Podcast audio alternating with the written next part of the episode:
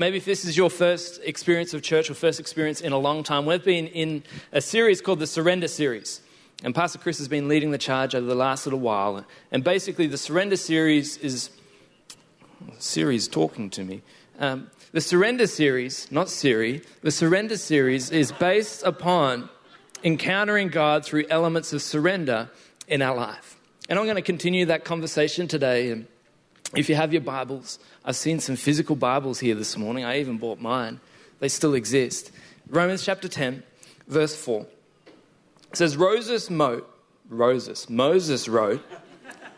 Here we go. That's that preacher's brain kind of kicking in. Moses wrote that anyone who insists on using the law code to live right before God soon discovers it's not so easy. Every detail of life regulated by fine print. Every detail of life regulated by a product disclosure statement. Every detail of life regulated by contractual terms and conditions. But trusting God to shape the right living is a different story. No precarious climb up to heaven to recruit the Messiah. No dangerous descent into hell to rescue the Messiah. So what exactly was Moses saying? The word that saves is right here. As near as the tongue in your mouth, as close as the heart in your chest. This morning, the title of my message is Surrender the Sophistication, the Simplicity of Following Jesus. You know, it's reasonable to say that life under the law wasn't necessarily the most amazing nor freeing experience for people. You have to observe the whole law, not partial elements, not things like, I'm going to observe just this portion because I don't want to observe the rest. You have to observe everything. Every detail of your life was regulated by the fine print. And to Jesus, who came to fulfill the law, conquers death, and creates a new, simple way for us to live. He himself, as Paul writes in Romans, shaped the way of right living. And it might be fair to say that we as believers and members of this church have developed that understanding and approach, yet the simplicity of following Jesus can be lost in a world that is only ever increasing in complexity. Let's pray together. God, I thank you for the moments that we are about to share. Jesus, I just pray this morning that you would reveal to us afresh the simplicity that exists in living a life following you. And God, let us not leave this place the same. In your mighty name, Jesus, amen. This morning before the service, Pastor Levi and I were having a quick discussion in a meeting. We had like our own little discussion, and he said, I can't wait for your prayer, Rob, because you will definitely pray for the Broncos and your sporting teams. And well, I wanted to mix it up. I didn't want to include it this morning, but I'll pray for them right now. Jesus, I thank you for the Brisbane Broncos and the New York Knicks, God, for the redeeming work that you continue to do in their world. God, we need your help. In your mighty name, Jesus. Amen. About 6 weeks ago, my wife, Sarah, and I and our son, Samuel, went on our first family holiday.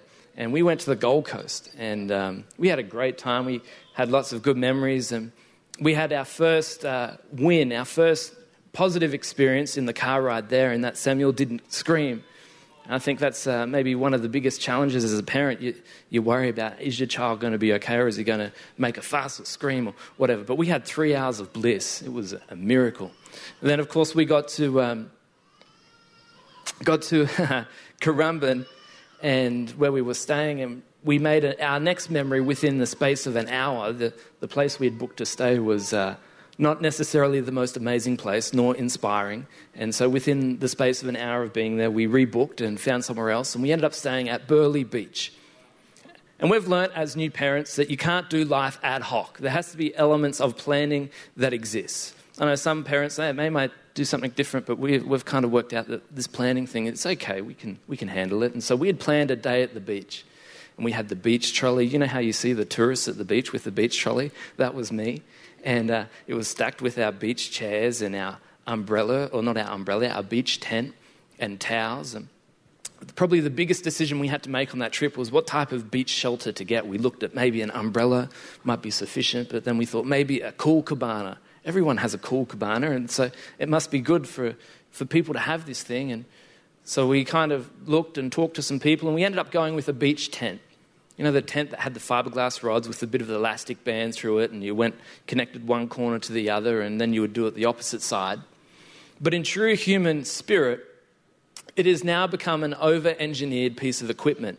It no longer is as simple as connecting the rods, the fiberglass rods together and putting them in. It's now a little like push button. You push this thing up with your finger and it's supposed to become taut and tension rods and whatever. We spent about 30 minutes trying to get this one push button beach tent up, and it wasn't the most pleasant experience. Sarah and I are trading lovely conversation with each other in the middle of Burleigh Beach, surrounded by strangers. The suggestion comes about that maybe we should get a lifeguard to help us. And I thought, how more embarrassing could we make this situation than by asking a lifeguard to help us erect a beach tent?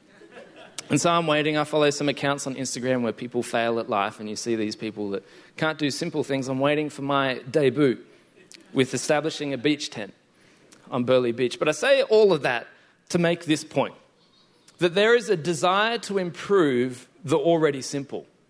Putting up a beach tent didn't need to be that hard. It didn't need to be re-engineered to become this push-button exercise. It worked how it was. But it's interesting, as humans, as we approach the limit of human knowledge, the existing limit, I'm not sure that life gets any easier. Because humanity has this fixation of improving and bettering and doing things differently and shifting what is the norm.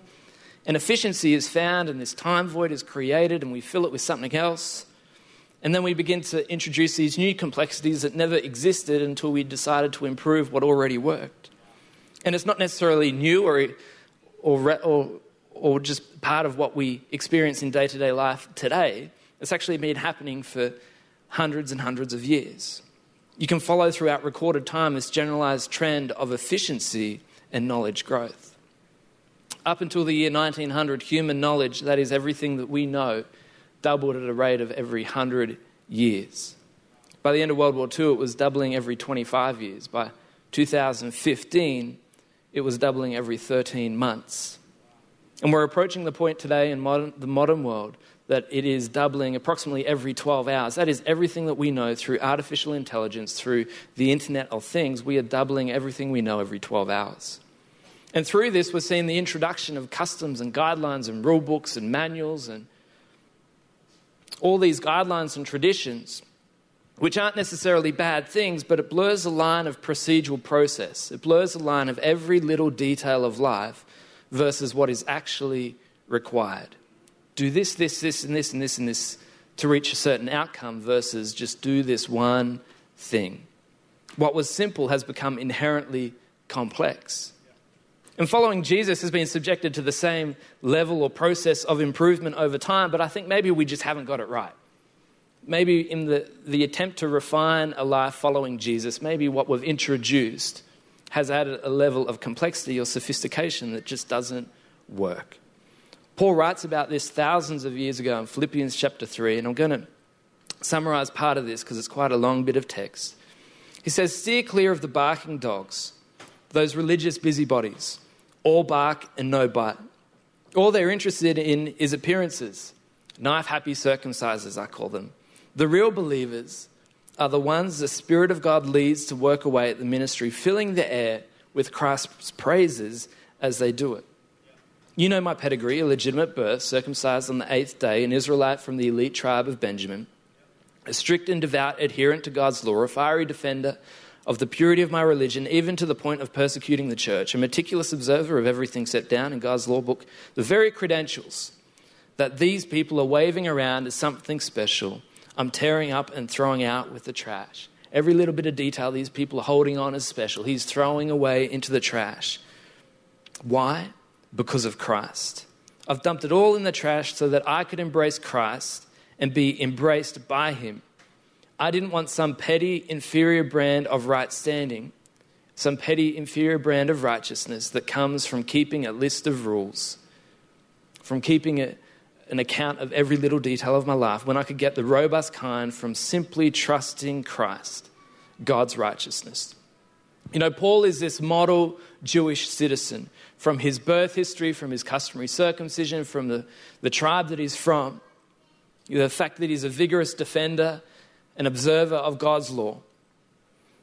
But he's aware that this is just procedural process, that this tradition has become incredibly complex and is nothing more than show. It is nothing more than just observing every little detail of life. And it's more complex than it needed to be. You know, I think we seek efficiency and guidelines to produce or better or advance our lives, but it will only ever occur living a life with Jesus. And Paul has this understanding that to embrace Christ himself and be embraced by Christ in return, he has to choose to surrender the sophistication of the cultural customs, the life regulated by fine print. And by doing that, he enters the simplicity of embracing Jesus.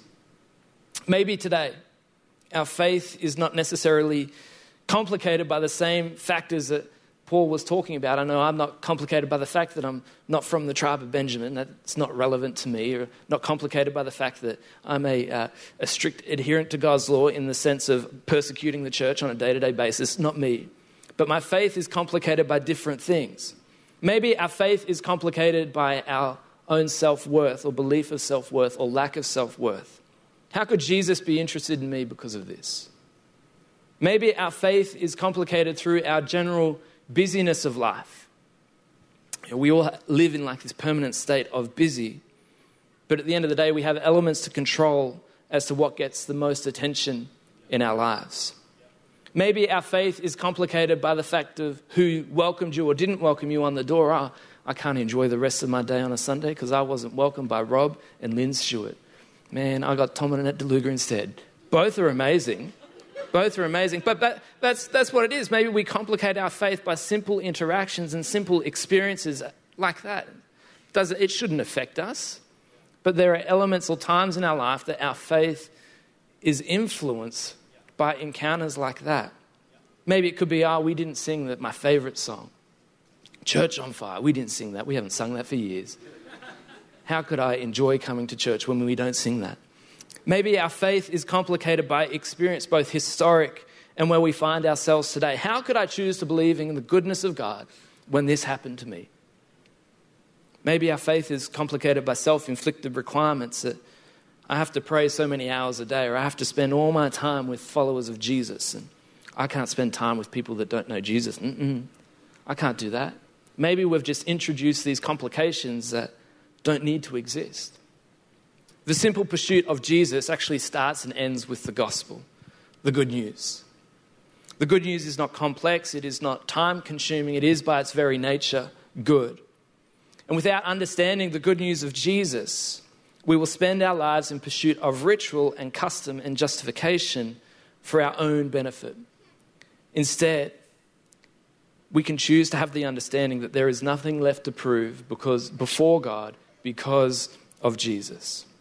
Without knowing the power of the gospel, we will spend our lives endlessly seeking to create our own opportunities of safety and advancement.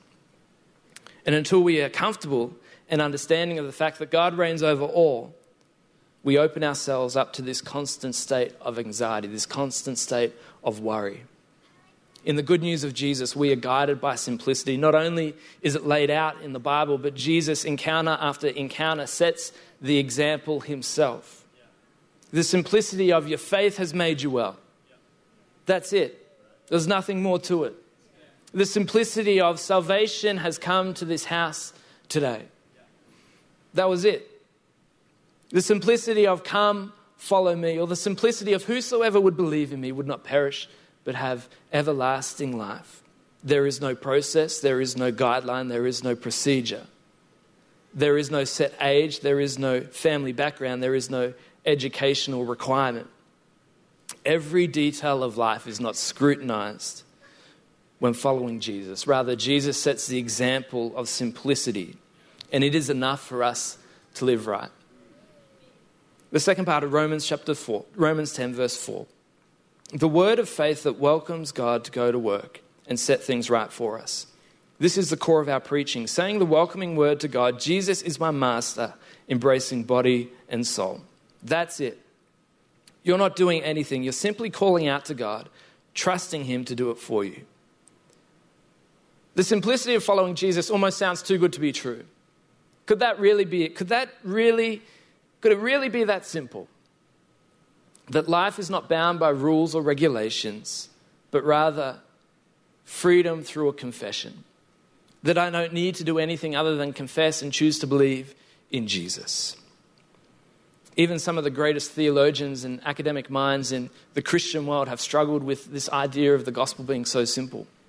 Charles Spurgeon, a man that is often referred to as the prince of preachers in Christian academic thought, or their thought bubble, said this on his deathbed. As my time has passed on, my theology has grown more and more simple. It is simply this: Jesus loves me. I wonder this morning, do we have the faith to live simply? Would we rather choose to live a life regulated by rules, by fine print, or a life paved by the example of Jesus? That as we surrender the sophistication of things that we have introduced in our lives, in our relationship with Jesus, that we would actually encounter the purest form of Christ's love for us. And really, we can simplify the gospel, the good news of Jesus, to this. Jesus Christ is God. He knew no sin. He knew no error or wrong. He died for our sin. He died for our error and our wrong. He rose from the dead to conquer death and forgive us of our sin. He is the way and the truth and the life. And as you confess him, or as you believe in him, you have eternal life. That's it. That's the simplicity of the gospel. That's the simplicity of following Jesus. So how do we live a life surrendering the sophistication? My first thought is this: we have to begin to rediscover the wonder and the awe of following Jesus. You know, one of the greatest things about being a young dad is Sam, who's 4.5 months old, is so easy to impress. Everything we do, he's just amazed, like this constant state of... So I don't know if he's trying to comprehend it or he's just amazed, but everything, I can twinkle my fingers at the moment and he just thinks it's the greatest thing in the world. I can sing Disney songs at bath time and he thinks I'm the greatest singer alive. And part of that might be true, but we will never know. But Sam is in this constant state of awe and wonder. You know, being a young parent also brings about this element of humility. You discover how much you don't know. You discover how much that maybe you've had preconceived notions or preconceived ideas, and you've looked at other people that have kids and you're like, I wouldn't do it like that. They don't know what's going on.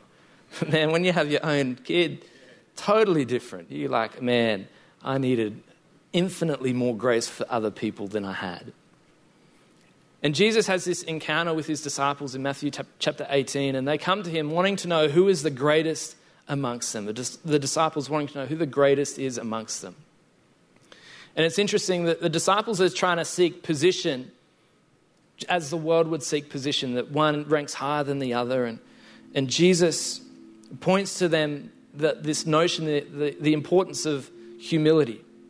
And he draws a child into the mix and says, essentially, unless you're like this child, unless you have the faith like this child, unless you have the awe and wonder of this child, you will not see nor enter the kingdom of heaven. And it's exactly what Paul is doing in Philippians 3. He's like, you know, the qualifications, my birth history, doesn't matter. My profile, my situation, my circumstance is not the determining factor in living a life of following Jesus. And I think another reason that Jesus chose to illustrate that point with his disciples, with a child, is because at the end of the day, the child is not acting for position, not fighting for position. They're not sitting there maliciously scheming as to who's going to be the top dog.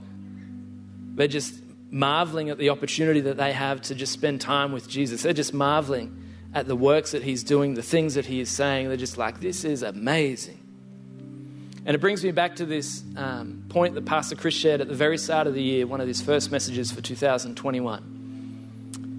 He kind of summarized with this point that in 2021, we should live a life determined to be easily impressed.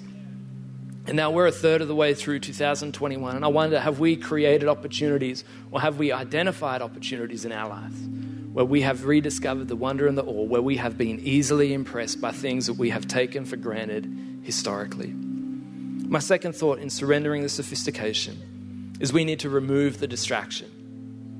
Have you ever had moments in life where you were so distracted from reality you have no idea what's going on? Where you just zone out. I love zoning out. I love just forgetting the noise around me, zoning out. Sometimes reading a book, sometimes watching Netflix, sometimes mowing the lawn. But we've created these distractions as a form of escapism from reality. I mean, we've created virtual reality because normal reality is too complicated sometimes. And why the need for escapism? Well, I think we live in a society that is so highly strung. Everything is vying for our attention all the time. And in the pursuit of efficiency, we've created time voids and we've filled it with something else. But perhaps we're doing so much more that we were never really created with the capacity to operate at that level for a sustained amount of time. Living simply means to have faith in the now. Of course, that doesn't mean you don't plan or be diligent with what God has given you today, but it's about not robbing yourself of the opportunities or the moments that are presented to you in the now. Having faith that God is working all things together for good. A life of distraction is normal. Choosing to pay attention to the distractions doesn't have to be. Third and final thought, to surrender the sophistication is to live freely in the good news. John chapter 8, if you stick with this, living out what I tell you, you are my disciples, you are my followers for sure. Then you'll experience for yourself the truth, and the truth will set you free. Following Jesus should be a freeing experience because it is not regulated, it is not. Every detail is not governed. It's not necessarily an easy or painless experience, but the freedom is unrivaled. The understanding that you are not bound to your circumstance, that you are not worth what the world says you are worth, that you are not classed as the world would class you. But rather to live freely in the good news means that you are redeemed and set apart, and that is the truth of Jesus. The world is sophisticated, but your relationship with Jesus doesn't need to be. You know, Jesus came that we might have life and life to the fullest, and through no intentional fault of our own. I think we've created this level of complexity, of sophistication in experiencing it. I've got to do this, this, and this to experience what God has for me. I've got to read my Bible 100 times a day. I've got to spend 100 hours a week with Pastor Levi. I've got to listen to Hillsong worship or Planet Shakers or Bethel all day, every day to experience the goodness of God. That is a level of complexity and sophistication that is just simply not true. That's what makes the gospel, the good news of Jesus, so amazing, that we don't live by process, we don't live by formula, but rather our simple confession of Jesus, you are Lord. And that's the simplicity of following Jesus, is it's just a confession. And maybe that's something you've never heard before. Maybe that's the first time you've ever heard that. And I'd like to encourage yourself this morning, wherever you find yourself, and here in the room, or we have people joining us online this morning as well. The invitation from Jesus of come follow me, that whosoever would believe in me would not perish, but have everlasting life. That invitation from 2,000 years ago is as relevant and as simple as it is today as it was then. Why don't we stand? I'd love to pray for us this morning. Well, Jesus, I thank you that there is simplicity in living a life following you, that there is no procedure, there is no custom, there are no fine print details that we must abide by every day, God, but we just would choose to confess that you are Lord instead, God, and that is as simple as it gets. God, this morning, that maybe that's the first time people have heard that. I'd pray that you would solidify that simplicity in their hearts, God, that as they leave this place, that they would have an understanding that there is no thing other than a confession in believing and choosing to follow you. In your mighty name, Jesus. Amen.